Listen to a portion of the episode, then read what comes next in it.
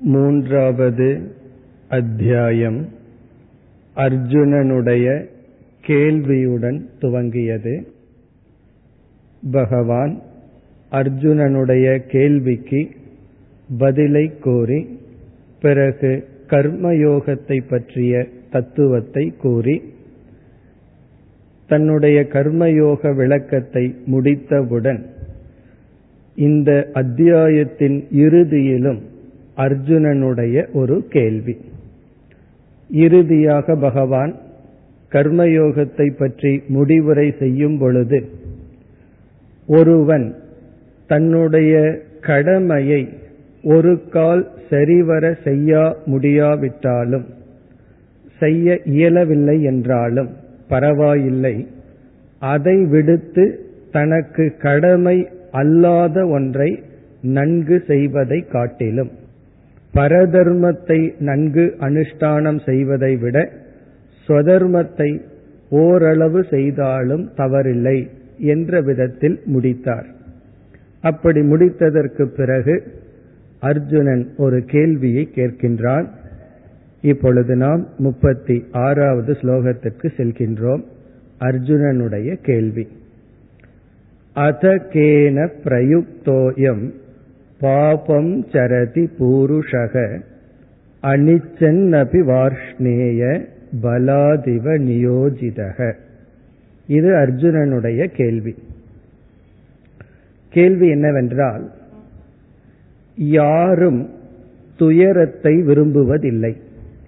எல்லா மனிதர்களும் இன்பத்தையும் மகிழ்ச்சியையும் தான் விரும்புகின்றார்கள். துன்பத்திற்கு காரணம் நாம் செய்கின்ற பாபம். காரணம் பாபம் துன்பத்தை கொடுக்கின்றது. புண்ணியமானது சுகத்தை இன்பத்தை கொடுக்கின்றது. இப்ப யாருமே பாபத்தை சேர்த்தி கொள்ள விரும்புவதில்லை. யாரிடமாவது சென்று உனக்கு பாபம் வேண்டுமா? என்று கேட்டால் யாரும் வேண்டும் என்று சொல்ல மாட்டார்கள். எல்லோருமே பாபத்தை விரும்புவதில்லை. இப்படி இருந்தும் ஏன் ஒருவன் பாபத்தை செய்கின்றான்? அப்படி செய்யும் பொழுது ஏதோ பலவந்தப்படுத்தப்பட்டது போல் தனக்குள் இருந்து ஏதோ ஒன்று தூண்டி இவன் பாபத்தை ஏன் செய்கின்றான்? அதுதான் கேள்வி. அத கேன பிரயுக்தக அயம். எதனால் தூண்டப்பட்டு பாபம் சரதி ஒருவன் பாபத்தை செய்கின்றான்? எதன் தூண்டுதலினால் ஒருவன் பாபம் செய்கின்றான்? பகவான் சொல்லலாம் அவன் விரும்பித்தானே செய்கின்றான் என்று. அதற்கு அர்ஜுனனே பதில் கூறுகின்றான் அனிச்சன் அபி அனிச்சன் என்றால் அவன் பாபத்தை செய்ய விரும்பவில்லை. அவன் பாபத்தை செய்ய விரும்பாத பொழுதும் ஏன் பாபத்தை செய்கின்றான்? பிறகு பலாத் ஏதோ பலவந்தப்படுத்தப்பட்டது போல் நியோஜிதக என்றால் தூண்டிவிட்டு செய்வது போல் இருக்கின்றது. அதாவது கர்த்தா காரயிதா என்று இரண்டாக பிரிப்பார்கள். கர்த்தா என்றால் தானே செய்தல். காரயிதா என்றால் ஒருவனுடைய தூண்டுதலினால் செய்தல். இப்ப மாணவன் வந்து அவனே விரும்பி படித்துக் கொண்டிருக்கின்றான். திடீரென்று அவன் படிக்காமல் விளையாடும் பொழுது பெற்றோர்களோ ஆசிரியர்களோ காரயிதா படிக்க தூண்டி நிர்பந்தப்படுத்தி படிக்க வைக்கின்றார்கள். இங்கு அர்ஜுனன் கேட்கின்றான் ஒரு மனிதனுக்குள் ஏதோ ஒன்று இருந்து அவனை பாபத்தில் தூண்டுகின்றது அது என்ன? காரணம் என்ன? இவனாக அதை செய்ய விரும்பவில்லை. எப்படி சில நேரங்களில் மாணவன் தானாக படிக்க விரும்புவதில்லை விளையாடிக் கொண்டிருக்க விரும்புகின்றான். ஆனால் என்ன நேரிடுகின்றது? பெற்றோர்களோ ஆசிரியர்களோ நேரமாகிவிட்டது என்று தூண்டிவிட்டு நிர்பந்தப்படுத்தி அவனை படிக்க வைக்கின்றார்கள். அதே போல யாருமே விரும்பி பாபத்தை செய்வதில்லை. ஆனால் ஏதோ ஒன்று ஒவ்வொரு மனிதனுக்குள்ளும் இருந்து அவனை தூண்டிவிட்டு பாபத்தை செய்விக்கின்றது. அது என்ன? இதுதான் கேள்வி. இப்போ ஒரு மனிதன் ஏன் பாபத்தை செய்கின்றான்? அவன் விரும்பாத பொழுதும். அதனாலதான் ஒரு ஸ்லோகம் ஒன்று இருக்கின்றது. புண்ணியசிய பலம் இச்சந்தி ந புண்ணியம் இச்சந்தி. யாருமே புண்ணியத்தினுடைய பலனான இன்பத்தை விரும்புகின்றார்கள். ஆனால் அதற்காக புண்ணியம் செய்ய யாரும் விரும்புவதில்லை. ஏன்னா புண்ணியம் செய்யணும்னா தர்மப்படி வாழணும் விருப்ப வெறுப்பை எல்லாம் தியாகம் செய்ய வேண்டும் சேவை செய்ய வேண்டும் அதை யாரும் செய்வதில்லை. ஆனால் பாப பலத்தை யாரும் விரும்புவதில்லை. பாப பலம் ந இச்சந்தி. பாபத்தினுடைய பலம் துக்கம். பிறகு அந்த ஸ்லோகம் கூறுகின்றது பாபம் குர்வந்தி பிரயத்னதக. அவர்கள் மிக முயற்சியுடன் பாபத்தை செய்கிறார்கள். இப்ப புண்ணியத்தினுடைய பலன் வேணும் புண்ணியம் செய்ய தயாரா இல்லை. புண்ணியம் செஞ்சா புண்ணியத்தினுடைய பலன் கிடைக்கும். இப்ப புண்ணியத்தினுடைய பலன் விரும்புகிறார்கள் புண்ணியத்தை தேட செயல்படுவதில்லை. பாபத்தினுடைய பலனை விரும்புவதில்லை ஆனால் அந்த பலன் வருவதற்காக என்ன செய்ய முடியுமோ அதை செய்கிறார்கள். இது ஏன்? இதுதான் அர்ஜுனனுடைய கேள்வி. இனி நாம் பகவானுடைய பதிலுக்கு வருவோம். இப்ப இந்த அத்தியாயத்தில் இந்த கேள்விக்கான பதிலை பகவான் விளக்கி இந்த அத்தியாயத்தை முடிக்கப் போகின்றார். முதலில் சுருக்கமாக பகவான் பதில் கூறி பிறகு தன்னுடைய பதிலை பகவான் விளக்குகின்றார். என்ன பதில் என்று பார்ப்போம். முப்பத்தி ஏழாவது ஸ்லோகம். இங்கு பகவானுடைய பதில் காம ஏஷ குரோத ஏஷக ரஜோகுண சமுத்பவக என்று ஆரம்பிக்கின்றார். நேரடியான பதில் காமக. காமக என்றால் ஆசை. ஒரு மனிதனுடைய மனதில் இருக்கின்ற ஆசைதான் பாப செய்ய காரணம். அவன் மனதில் இருக்கின்ற ஆசைதான் காம ஏஷக. பிறகு குரோத ஏஷக. குரோதம் என்றால் கோபம் அல்லது வெறுப்பு. காமக என்பதை ராகம் பற்று என்று சொல்லலாம். குரோதக என்பதை வெறுப்பு அல்லது கோபம். அதுதான் காரணம். இப்ப இந்த பதிலை நாம் சற்று ஆராய்ச்சி செய்து பார்க்க வேண்டும். பகவானுடைய பதில் ஒருவன் பாபம் செய்ய காரணம் ஆசை கோபம். இந்த கோபம்ங்கிறதும் பகவான் என்ன சொல்கின்றார்? ஆசையினுடைய மறுபக்கமான கோபம். ஆனால் உண்மையில் காமம்தான் ஆசைதான் காரணம். இப்ப இந்த பதிலில் சற்று யோசித்து பார்த்தால் அல்லது நேரடியாக பார்த்தால் ஒரு சந்தேகம் ஏற்படும். அர்ஜுனன் ஏற்கனவே தன்னுடைய கேள்வியில் சொல்லிவிட்டான் யாரும் பாபம் செய்ய ஆசைப்படுவதில்லை. அனிச்சன் யாரும் இச்சை கொள்வதில்லை இருந்தாலும் ஏன் பாபம் செய்கின்றான்? இப்ப அர்ஜுனனே கூறிவிட்டான் ஆசைப்பட்டு யாரும் பாபம் செய்வதில்லை. அப்படி இருக்கையில் பகவானுடைய பதில் ஆசைதான் என்று சொல்கின்றார். அதை அர்ஜுனனே கூறிவிட்டான் யாரும் ஆசைப்படுவதில்லையே என்று.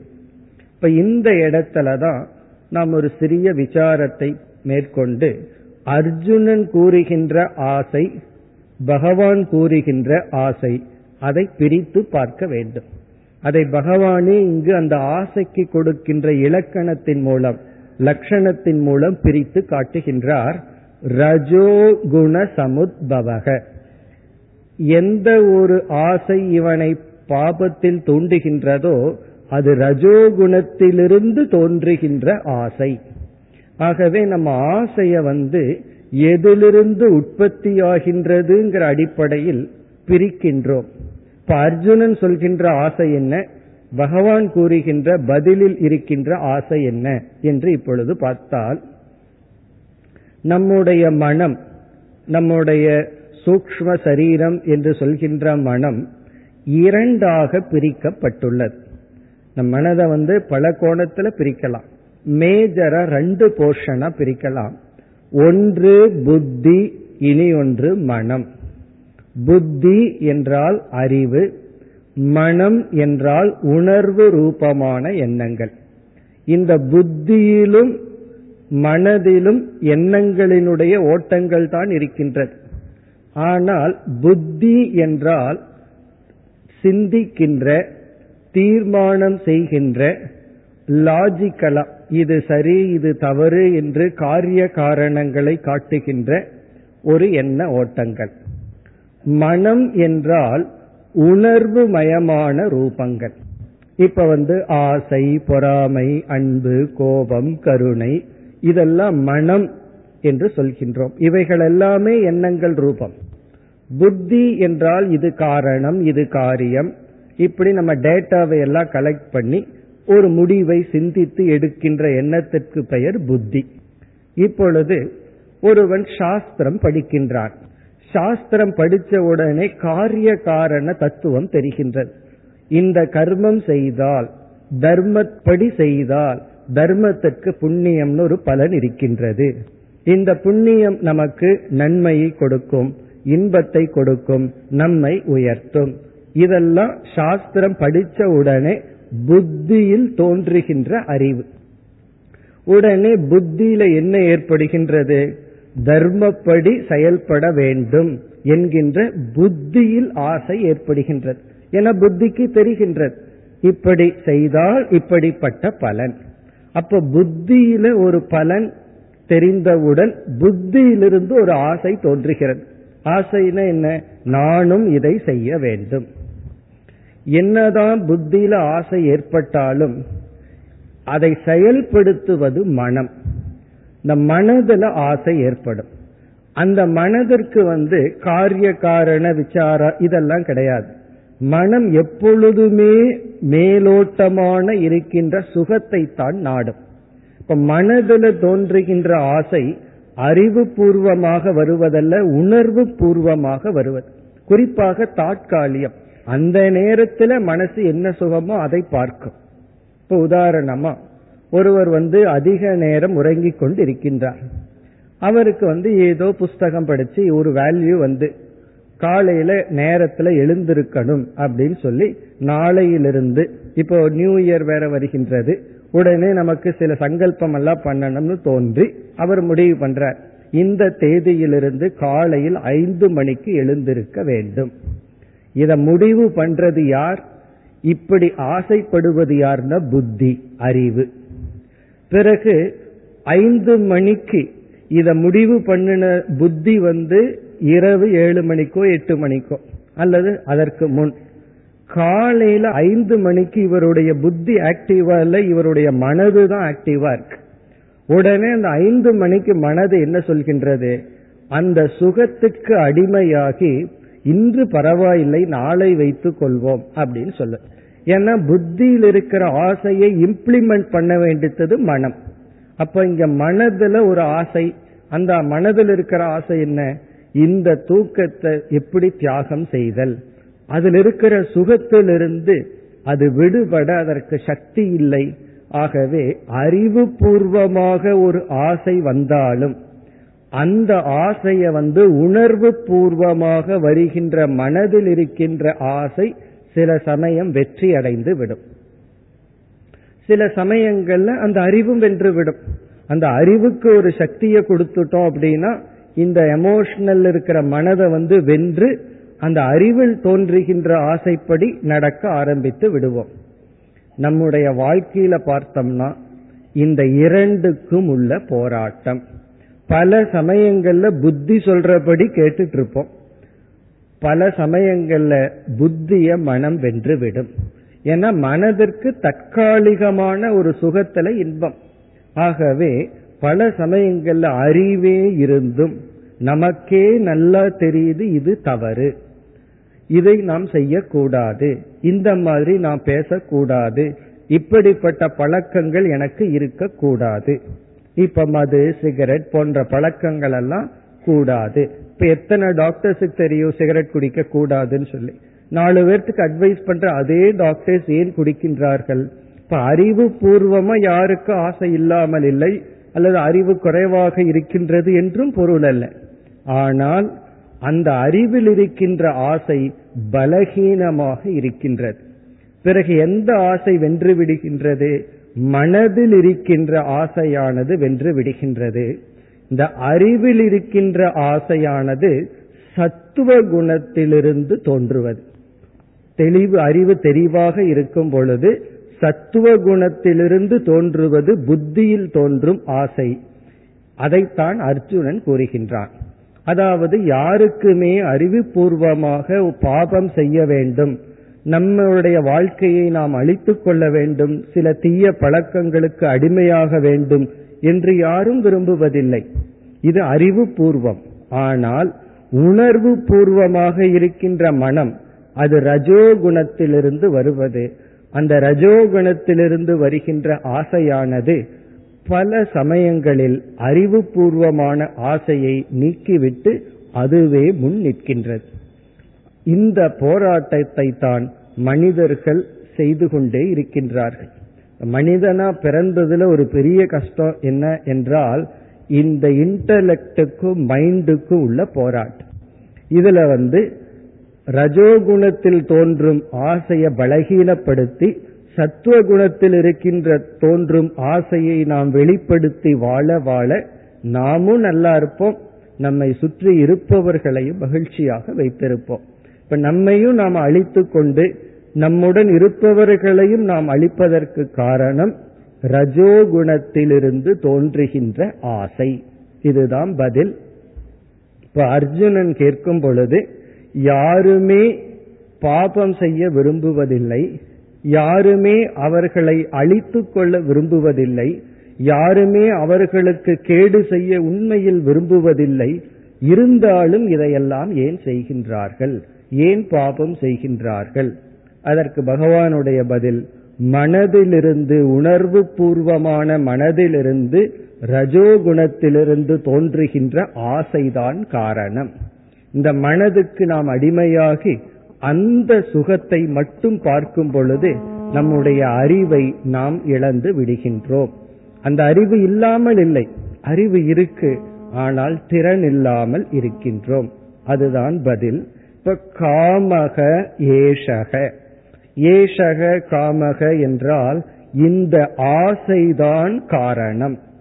பிறகு இந்த ஆசை எப்படிப்பட்ட ஆசை? ரஜோ குண சமுத்பவக. நம்முடைய ரஜோ குணத்திலிருந்து வருவது. இந்த ரஜோகுணம் வந்து பிரிச்செல்லாம் பார்க்காது. இது நல்லது இது கெட்டதுன்னு எல்லாம் பார்க்காது. எது சுகமோ அந்த நேரத்துக்கு எது சுகமா இருக்கோ அதைத்தான் பார்க்கும். இனி இதுதான் பதில். ஆனால் பகவான் என்ன செய்கின்றார்? ஏன் பாபம் செய்கின்றான் என்று அர்ஜுனன் கேட்பதனுடைய நோக்கம் அந்த காரணத்தை தெரிந்து அந்த காரணத்தை நீக்க வேண்டும் என்பதற்காக. இப்போ ஒருவர் ஒரு கேள்வி கேட்டா அந்த கேள்வியினுடைய உள்நோக்கத்தை தெரிந்து முழு பதிலை கொடுக்க வேண்டும். இப்ப அர்ஜுனனுடைய கேள்வி ஏன் ஒருவன் பாபம் செய்கின்றான்?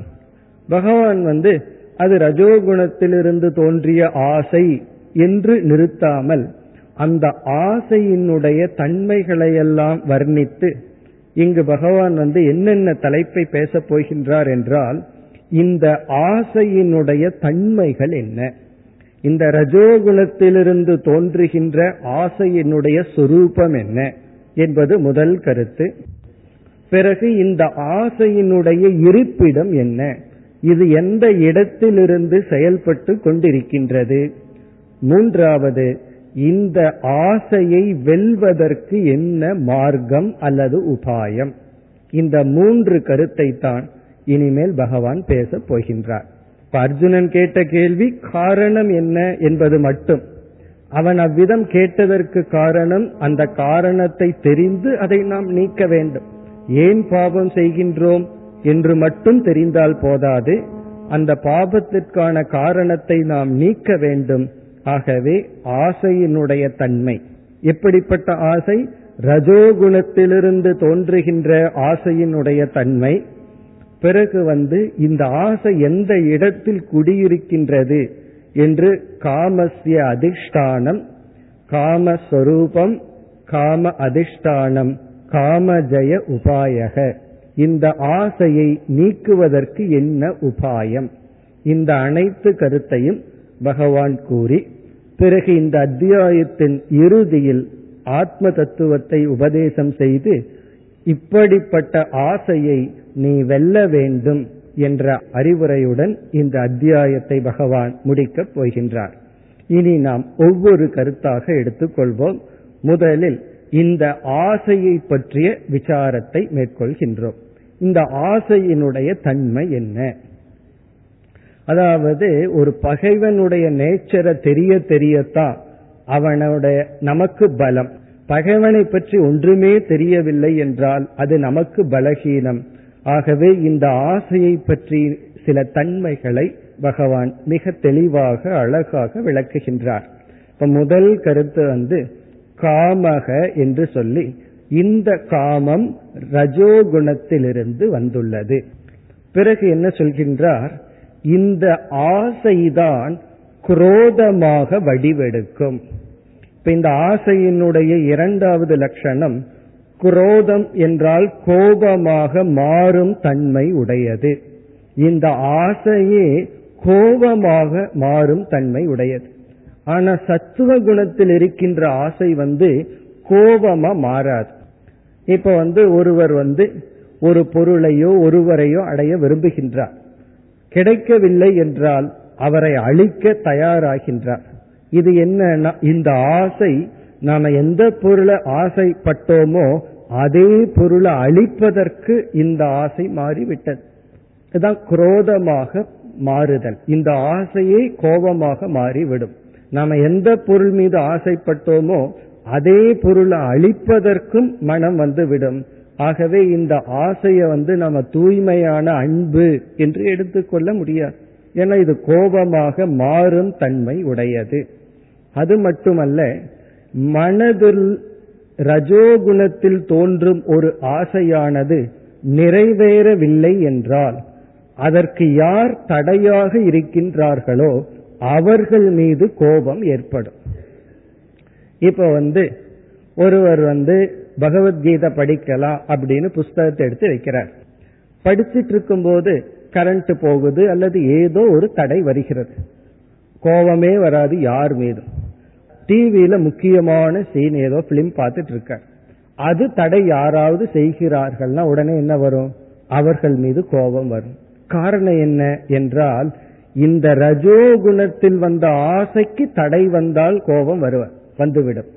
ஆனா சத்துவகுணத்திலிருந்து ஒரு ஆசை ஏற்பட்டு அதற்கு தடை வந்தால் அது குரோதமாக மாறாது. நம்ம அந்த இடத்துல எல்லா தத்துவத்தையும் பேசி ஒன்னா மன்னிக்கிற அப்படின்னு எல்லாம் சொல்லிடுவோம். அதே இது நம்முடைய இப்ப வந்து கீதை படிக்கிறதுக்கு வர்றதுக்கு ஒரு தடை வந்தாலோ என்ன வந்தாலும் அது கோபமா மாறாது. ஏன்னா அது சத்துவத்திலிருந்து வருகின்ற ஆசை அது சத்துவமாகவே எப்பொழுதும் இருக்கும். ஆனா ரஜோ குணத்திலிருந்து வருகின்ற ஆசை உடனடியாக கோபமாக மாறிவிடும். நம்ம நினைச்சிட்டு இருக்கோம் அவன் இந்த தப்ப செஞ்சதுனாலதான் நான் கோபப்படுறேன் அப்படின்னு நினைக்கிறோம். ஆனா உண்மையிலேயே கோபம் வந்ததற்கு காரணம் அவன் செய்த தப்பல்ல. அதுல எனக்கு இருக்கின்ற இன்பம் அந்த இன்பத்திற்கு தடை வந்ததனால்தான் நான் கோபப்பட்டுள்ளேன். ஆனா நம்ம மேலோட்டமா என்ன சொல்லுவோம்? என்னுடைய கோபத்திற்கு காரணம் நீ என்று. இதே இது நல்ல விஷயங்களில் ஒரு தடை வந்தால் அவ்வளவு கோபம் வருவதில்லை. ஆகவே நாம் சுகத்தை அனுபவிக்கும் பொழுதோ நாம் ஒரு இன்பத்தில் இருக்கும் பொழுதோ யார் தடை செய்தாலும் இந்த ஆசைதான் கோபமாக மாறும். அதுதான் பகவான் வந்து ஆசையினுடைய மறு உருவம் கோபம் என்று சொல்கின்றார். அப்ப கோபத்தை குறைக்கணும்னா ஏன் வந்து அவ்வளவு கடினமா இருக்கு? கோபத்தை விடுறது மிக கடினமா இருப்பதற்கு காரணம் இந்த ரஜோகுணத்தில் இருக்கின்ற ஆசையை விட முடியாததனாலதான். இந்த ஆசையை நாம் கட்டுப்படுத்த கட்டுப்படுத்த கோபத்தையும் நம்மால் கட்டுப்படுத்த முடியும். இப்ப இந்த ஆசையினுடைய அடுத்த இலக்கணம் ரஜோகுணத்திலிருந்து தோன்றுகின்ற ஆசையினுடைய அடுத்த தன்மை கோபமாக மாறும் தன்மை உடையது. பிறகு இங்கு பகவான் என்ன பதில் சொல்கின்றார்? இந்த குரோதமும் பாபத்துக்கு காரணம். எப்படி வந்து ஆசை பாபத்துக்கு காரணமோ ஏனென்றால் ஆசை என்று ஒன்று வந்துவிட்டால் அப்பொழுது புத்தியானது மழுங்கி விடுகிறது. இவன் பாபத்தை செய்து விடுகின்றான். அதே போல கோபம் என்று வரும்பொழுதும் அறிவானது மங்கி விடுகின்றது. இவன் பாபத்தை செய்து விடுகின்றான். சொல்லால் பாபத்தை செய்யறான் அல்லது திட்டமிட்டு பாபம் செய்கின்றான் அல்லது உடலால் மற்றவர்களை ஹிம்சைப்படுத்தி பாபம் செய்கின்றான். இவ்விதம் ஆசையினுடைய இரண்டாவது லட்சணம் கோபமாக குரோதமாக மாறுதல். இனி இந்த ஆசைக்கு பகவான் கொடுக்கின்ற மூன்றாவது இலக்கணம் மகாசனக. மகாசனக என்றால் இந்த ஆசையை அதாவது ரஜோகுணத்திலிருந்து தோன்றும் நம்முடைய மனதிலிருந்து வருகின்ற ஆசையை ஒருவன் எக்காலத்திலும் திருப்திப்படுத்த முடியாது. எவ்வளவு கொடுத்தாலும் இந்த ஆசை போதும் என்று சொல்லார். இதே இது சத்துவ குணத்திலிருந்து ஒரு ஆசை வந்தால் அந்த ஆசை வந்து எனக்கு இதுவே போதும் அதிகம் திருப்தி அப்படின்னு சொல்லும். ஆனா ரஜோ குணத்திலிருந்து வருகின்ற ஆசை இருக்கின்றதே அதை திருப்தியே படுத்த முடியாது. நம்ம பிராக்டிக்கலா பார்ப்போம்.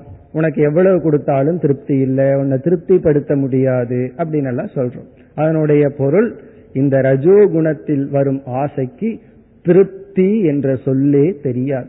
எவ்வளவு கொடுத்தாலும் போதாது போதாது என்று அதிருப்தியுடன் தான் இருக்கும் அது அந்த நேரத்துல திருப்தி இருக்கிற மாதிரி இருக்கும். ஆனாலும் அது எப்பொழுதுமே அதிருப்தியுடன் இருக்கும். மகாசனக அடுத்த லட்சணம் பகவான் கொடுப்பது மகா பாப்மா. இது அர்ஜுனன் கேட்ட கேள்விக்கான பதில் மகா பாப்மா என்றால் பாப காரணம். நாம் செய்கின்ற அனைத்து பாபத்திற்கும் காரணமாக இருப்பது ஆசை. இந்த ஆசைதான் நம்முடைய பாபத்துக்கு காரணம். அதனாலதான் ஒரு வேத மந்திரம் இருக்கின்றது காமோ கார்ஷீத் மன்யுகு அகார்ஷீத். அகார்ஷீத்னா செய்தது. காமம் பாபத்தை செய்தது மன்யுகுண கோபம் பாபத்தை செய்தது நான் செய்யவில்லை என்று ஒரு பூஜையில வேத மந்திரம். நான் பாபம் செய்யல எனக்குள் இருக்கிற ஆசைதான் இந்த பாபத்தை செய்தது எனக்குள் இருக்கிற கோபம்தான் இந்த பாபத்தை செய்தது என்று இந்த நாம் செய்கின்ற அனைத்து பாபத்துக்கும் காரணம் நம்மிடம் இருக்கின்ற இந்த ஆசைதான். இனி அடுத்ததாக வித்தி ஏனம் இக வைரினம் இந்த ஆசைக்கு பகவான் கொடுக்கின்ற அடுத்த இலக்கணம் அடுத்த விளக்கம் வைரி உனக்கு உண்மையான பகைவன் இந்த ஆசைதான். உன்னிடத்திலேயே இருக்கின்ற பகைவன் இந்த ஆசை என்று சொல்கின்றார். அதாவது இக என்றால் இந்த வாழ்க்கையில் வைரி என்றால் பகைவன். நம்ம நினைச்சிட்டு இருக்கோம் பகைவர்கள் எல்லாம் வெளியே இருக்கின்றார்கள் சொல் இங்க பகவான் சொல்றார் உன்னுடைய மனதிற்குள்ளேயே ஒரு பகைவன் இருக்கின்றான் என்றால் அந்த பகைவன் இந்த ஆசைதான். ஆறாவது அத்தியாயத்துல கூறுவார் உன்னுடைய மனமே உனக்கு நண்பன் உன்னுடைய மனமே உனக்கு பகைவன். எப்பொழுது நாம சாத்விகமான ஆசையை நாம் செயல்படுத்தி வாழ்ந்தால் நம்முடைய மனம் நமக்கு நண்பன். இந்த ராஜசமான ஆசையை நாம் செயல்படுத்தும் பொழுது நம்முடைய மனம் நமக்கு பகைவன். இப்ப பகைவர்கள் நண்பர்கள் எல்லாம் ஒரு ஒரு நிலைக்கு மேலதான் வெளியே இருக்கின்றார்கள். உண்மையில் நம்முடைய மனம் நண்பனாகவோ பகைவனாகவோ இருக்கின்றது. அதனாலதான் நம்முடைய மனதை நாம் செம்மைப்படுத்த வேண்டும். இந்த உலகத்துல எதை நாம் அடைந்தாலும் அதாவது பதவியை அடையலாம் பொருளை அடையலாம் வீட்டை அடையலாம் உறவினர்களை அடையலாம் எல்லாவற்றையும் அடைந்து மனதை நண்பனாக மாற்றவில்லை என்றால் அனைத்திலும் நமக்கு பயனில்லை.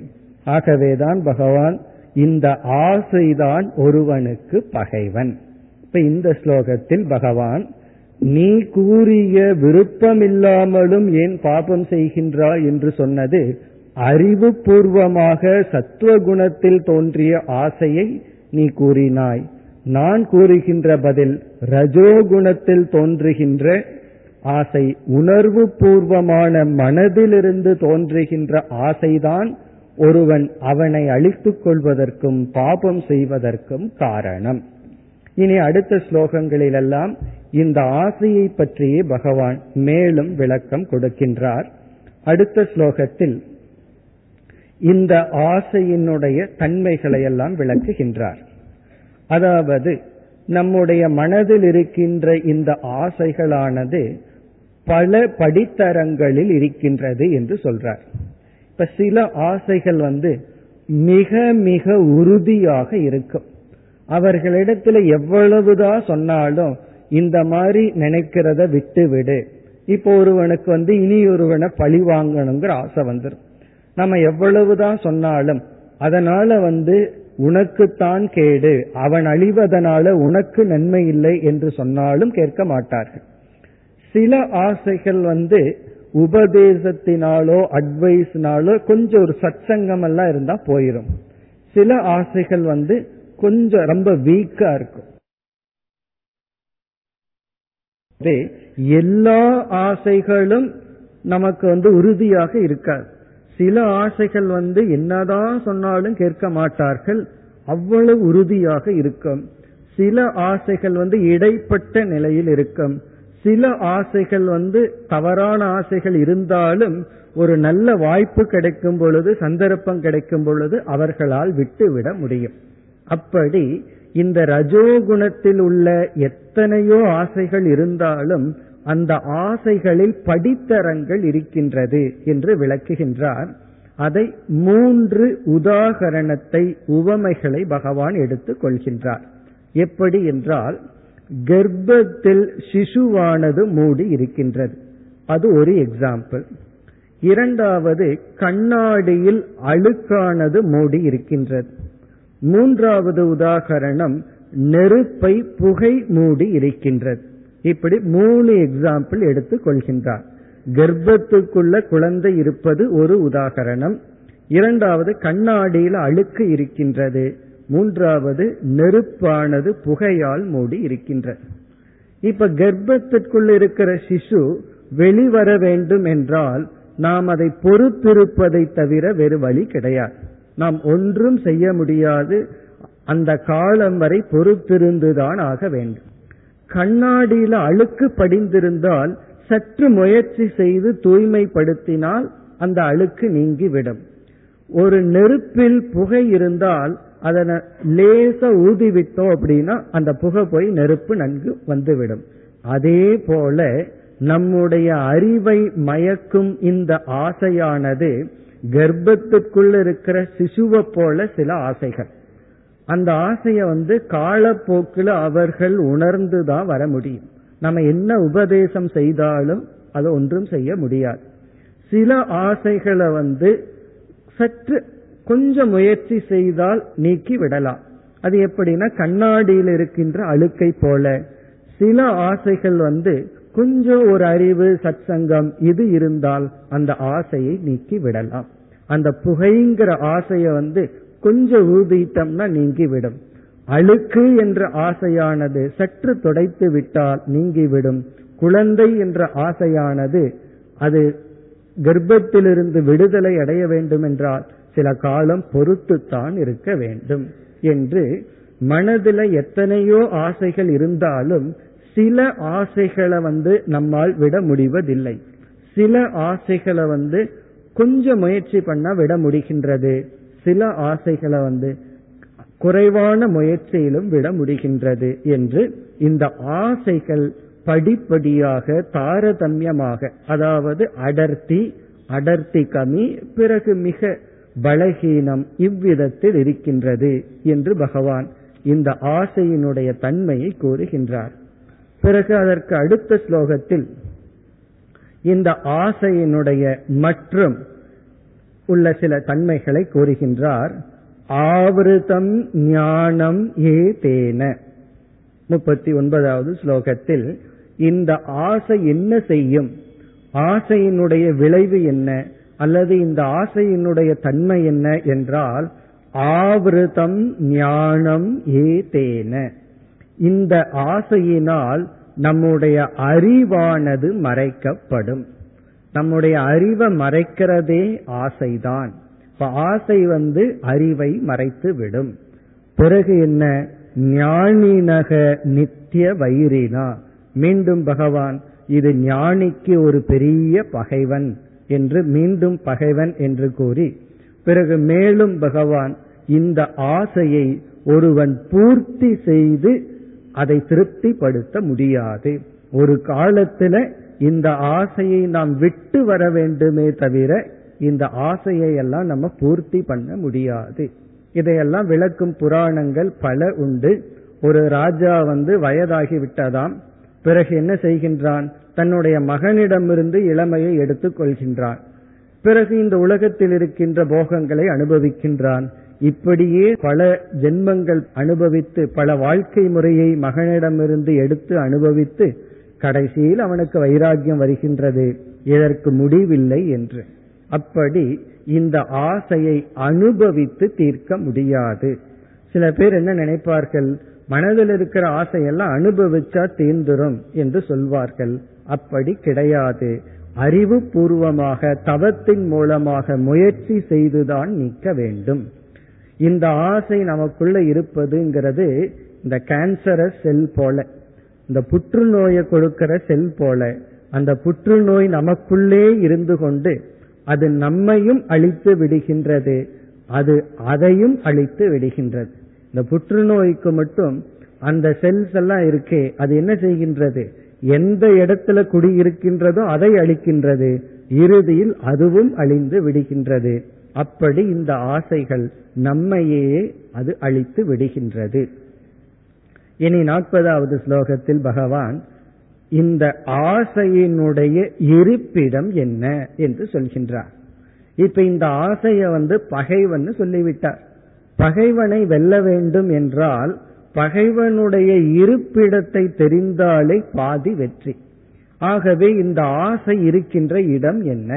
ஏற்கனவே ஒரு கோணத்துல கூறிவிட்டார். நம்முடைய மனதிற்குள்ளதான் இருக்கு. ரஜோகுணத்திலிருந்து வந்துள்ளது என்று சொன்னார்.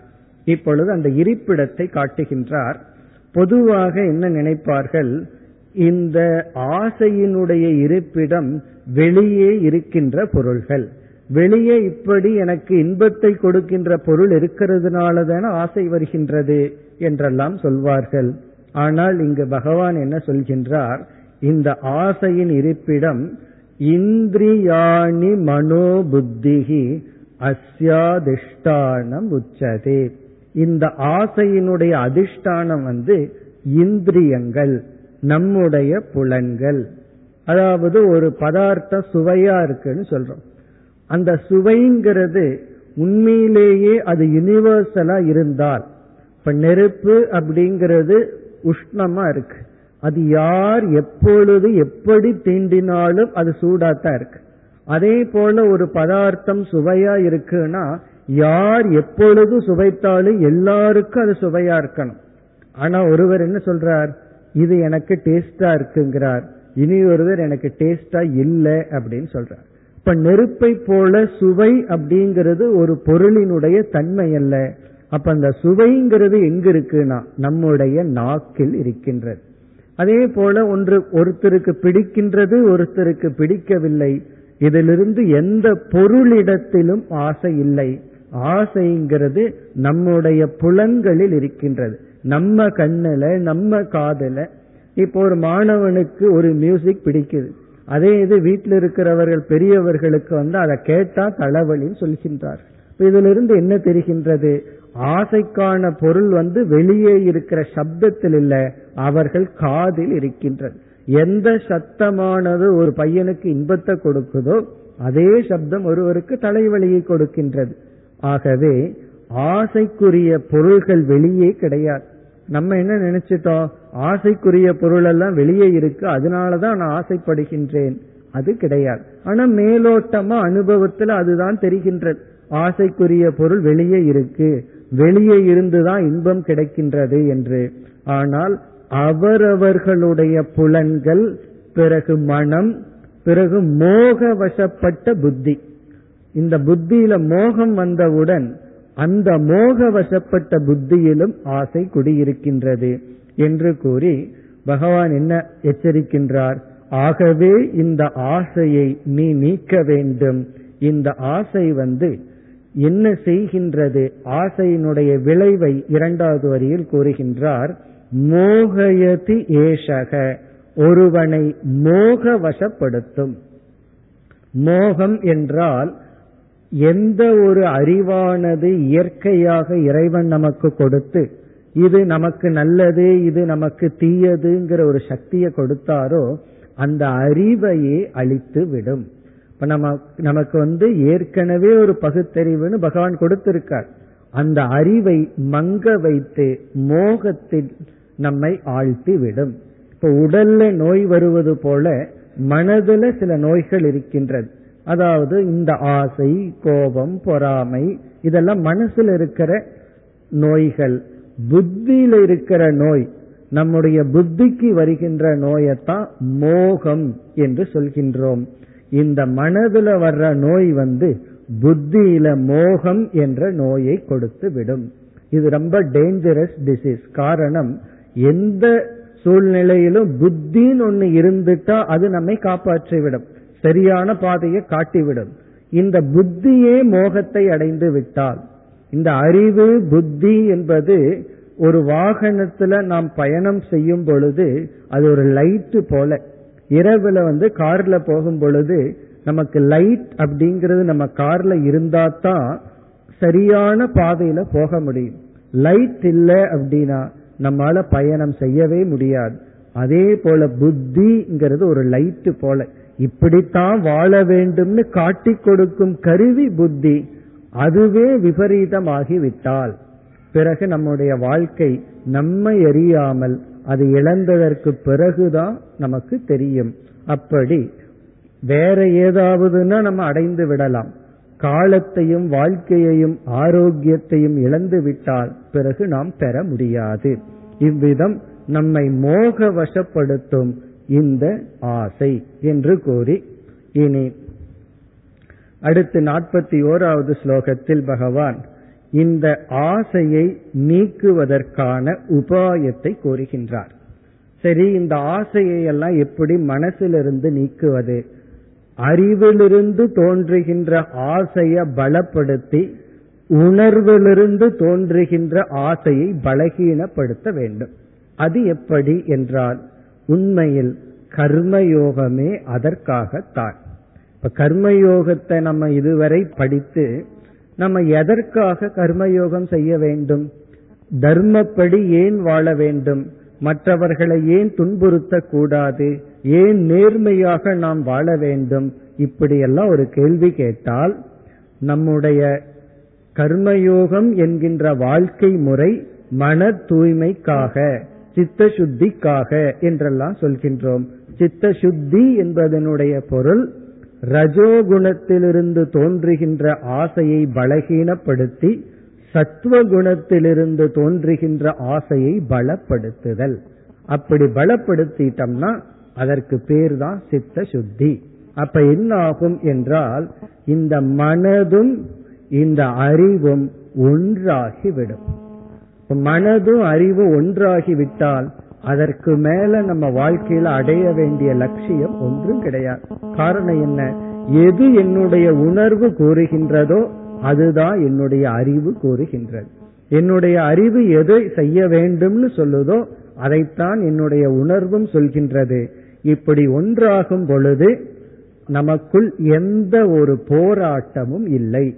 ஒரு பெரிய போரானது முடிவடைகின்றது. என்ன போர்னா நம்முடைய மனதிற்கும் அறிவுக்கும் ஏற்படுகின்ற போர்.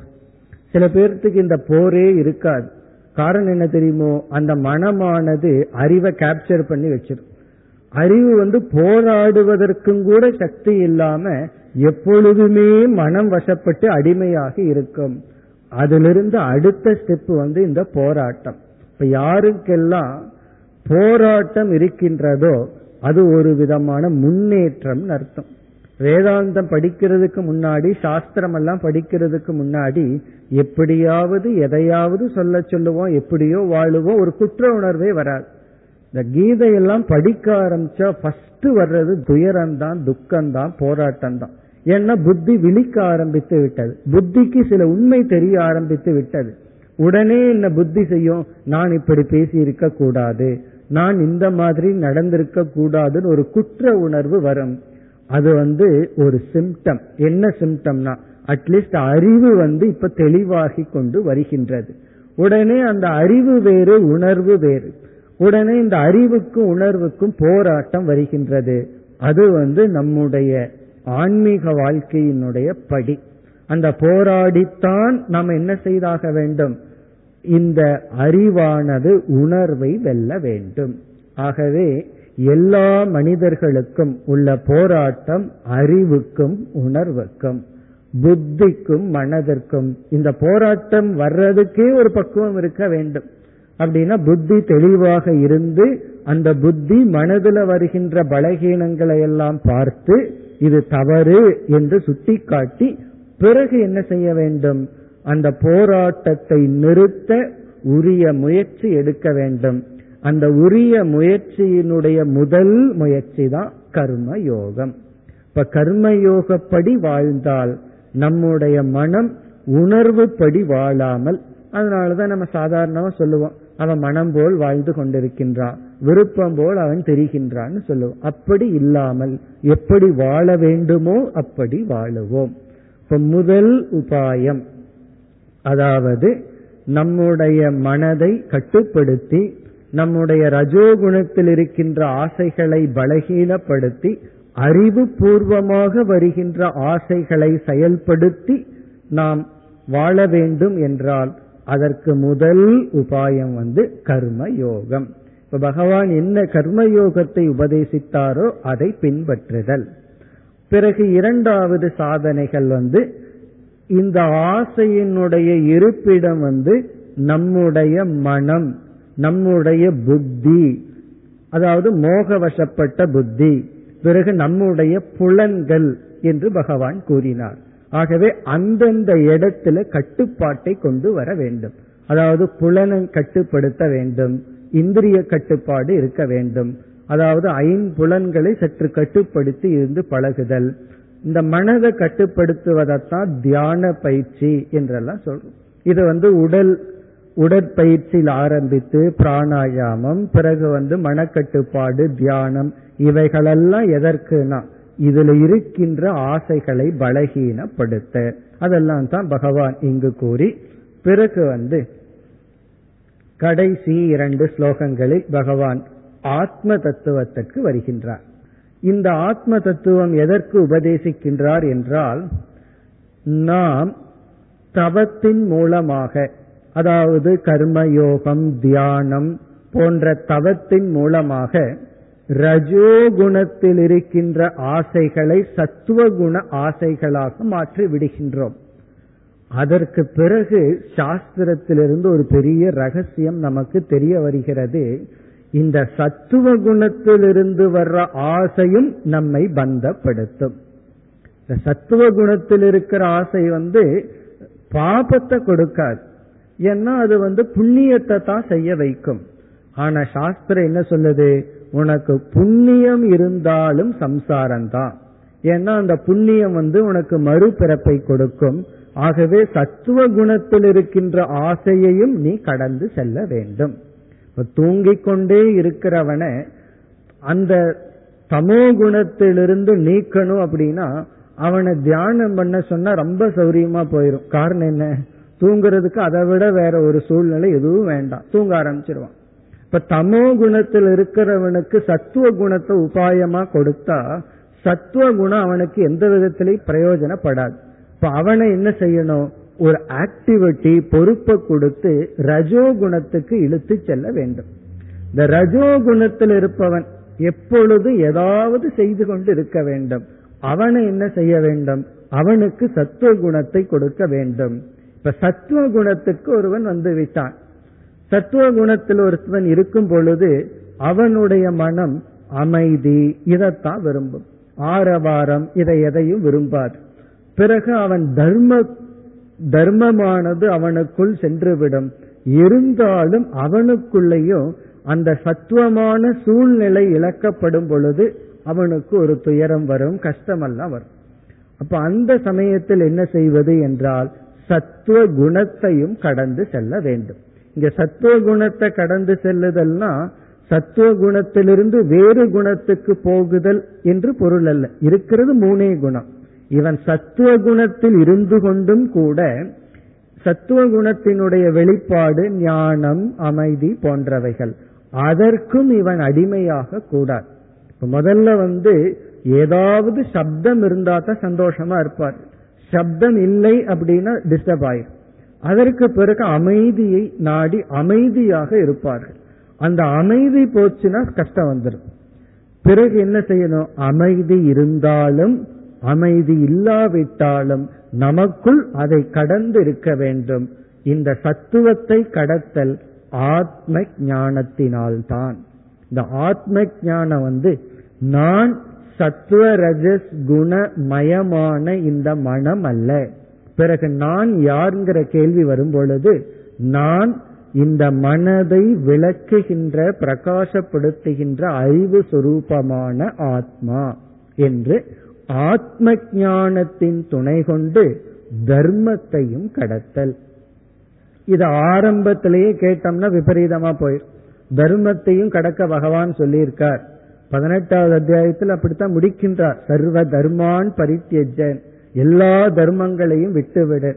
நான் அதைத்தான் பின்பற்றுகிறேன்னு சொல்லக்கூடாது. அது எப்பொழுதுனா அதர்மத்தை நீ விட்டதற்கு பிறகு பிறகு தர்மத்தையும் நீ விட்டுவிடு. அதனுடைய பொருள் தர்மத்தை அனுஷ்டானம் செய்யாதே என்றல்ல. அதில் இருக்கின்ற பற்றையும் விட்டுவிடு. அந்த தர்மத்தில் இருக்கின்ற பற்றையும் விட்டுவிடு. புண்ணியத்தில் இருக்கின்ற ஆசையையும் விட்டுவிடு. இத வந்து ஆரம்பத்துல அல்ல. புண்ணியத்தில் இருக்கிற ஆசையை விட்டு விடுனா பாபம் செய்யும் அர்த்தம் அல்ல. பாபம் செய்யறதையும் விட்டு புண்ணியம் செய்யறதையும் விட்டு பாப புண்ணியத்தை கடந்து செல்ல வேண்டும். அதற்கு பகவான் ஆத்ம ஞானத்தை இங்கு உபதேசம் செய்கின்றார். ஆகவே இங்கு குறிப்பிடப்பட்ட கர்மயோகம் தமோ குணத்திலிருந்தும் ரஜோ குணத்திலிருந்தும் நம்மை சத்துவ குணத்திற்கு கொண்டு செலுத்தி அந்த சத்துவ குணத்தின் விளைவாக நாம் நம்முடைய வாழ்க்கை நமக்கே நாம் நன்மை செய்து நம்மை நாம் உயர்த்தி ஆத்ம ஞானத்திற்கு தகுதியை நாம் அடைந்து பிறகு இறுதியில் நாம் என்ன செய்கின்றோம்? இந்த மூன்று குணத்தையும் கடந்து அகம் ஆத்மா என்று புரிந்து கொள்கின்றோம். அதுதான் சொல்லப்பட்டு பிறகு இறுதியில் பகவான் அர்ஜுனன் ஆசையை பற்றி கேட்ட காரணத்தினால் இந்த கடினமான அதாவது பகவானே சொல்றார் துராசதம். கடைசி ஸ்லோகத்துல கடைசி சொல் துராசதம் என்றால் மிக மிக கடினமான. பகவானே அக்செப்ட் பண்ணிக்கிறார். இந்த ஆசையை நீக்கிறதுங்கிறது அவ்வளவு சுலபம் அல்ல. மிக கடினமான வெல்வதற்கு மிக கடினமான காமரூபம் இந்த ஆசையை. இது இந்த ஆசை எப்படினா சத்ரு. உன்னுடைய பகைவனை ஜஹி ஜஹினா அவனை நீ கொன்று விடு. எப்படி? கர்மயோகப்படி அல்லது தியானம் போன்ற சாதனைகளை செய்து அந்த ஆசைகளை நெறிப்படுத்தி அதர்மமான ஆசைகளை நீக்கி பிறகு தர்மமான ஆசைக்குள் வந்து அதையும் ஞானத்தினால் நீ நீக்கி ஒரு முக்த புருஷனாக இருப்பாயாக என்று இந்த அத்தியாயத்தை பகவான் நிறைவு செய்கின்றார். நாம் சுருக்கமாக இந்த அத்தியாயத்தை பார்த்தால் ஆரம்பம் அர்ஜுனனுடைய கேள்வி. கேள்வியானது ஞானத்தினால்தான் மோட்சம் என்றால். இந்த முடிவும் பகவான் அப்படித்தான் சொல்லியிருக்கார். ஆத்ம ஞானத்துல தான் நீ அனைத்தையும் கடக்கின்றா என்று. பிறகு என்னை ஏன் செயலில் ஈடுபடுத்துகிறீர்கள்? இப்ப நமக்கு அந்த பதில் நன்கு புரியும். நீ செயல்ல ஈடுபட்டால்தான் ரஜோ குணத்தில் இருக்கிற ஆசைய வந்து நீக்க முடியும். இப்ப என்னை ஏன் செயலில் ஈடுபடுத்துகிறீர்கள்? அதற்கு பகவானுடைய பதில் மன பக்குவம் அடைந்தவர்களுக்கு கர்மத்தை துறந்து ஞானத்திற்கு செல்லலாம். பக்குவம் இல்லாதவர்கள் அவர்கள் கடமையில் தான் இருக்க வேண்டும் என்ற உபதேசத்தை செய்து மனப்பக்குவம் இல்லாமல் யாரும் கடமையிலிருந்து வெளிவந்து விடக்கூடாது. அப்படி வந்தால் என்ன குறை என்ற தோஷங்களை எல்லாம் காட்டி பிறகு கர்ம யோகத்திற்கு வந்தார். அப்படி கர்ம யோகத்திற்கு வரும்பொழுது கர்ம யோகம் என்பது எந்த செயலை செய்ய வேண்டும் எந்த செயலை தவிர்க்க வேண்டும் என்பதும் நாம் செய்கின்ற செயலில் நமக்கு இருக்க வேண்டிய ப்ராப்பர் ஆட்டிடியூட் சரியான பாவனை. அந்த பாவனையும் கடமையை செய்யும் பொழுது எந்த நோக்குடன் கடமையை செய்ய வேண்டும்? நம்முடைய செயலினுடைய விளைவை நாம் வாங்கும் பொழுது எப்படி அதை ஏற்றுக்கொள்ள வேண்டும் என்று ஒரு கர்த்தாவாக இருக்கும் பொழுது என்னுடைய பாவனை என்ன? போக்தாவாக இருக்கும் பொழுது என்னுடைய பாவனை என்ன?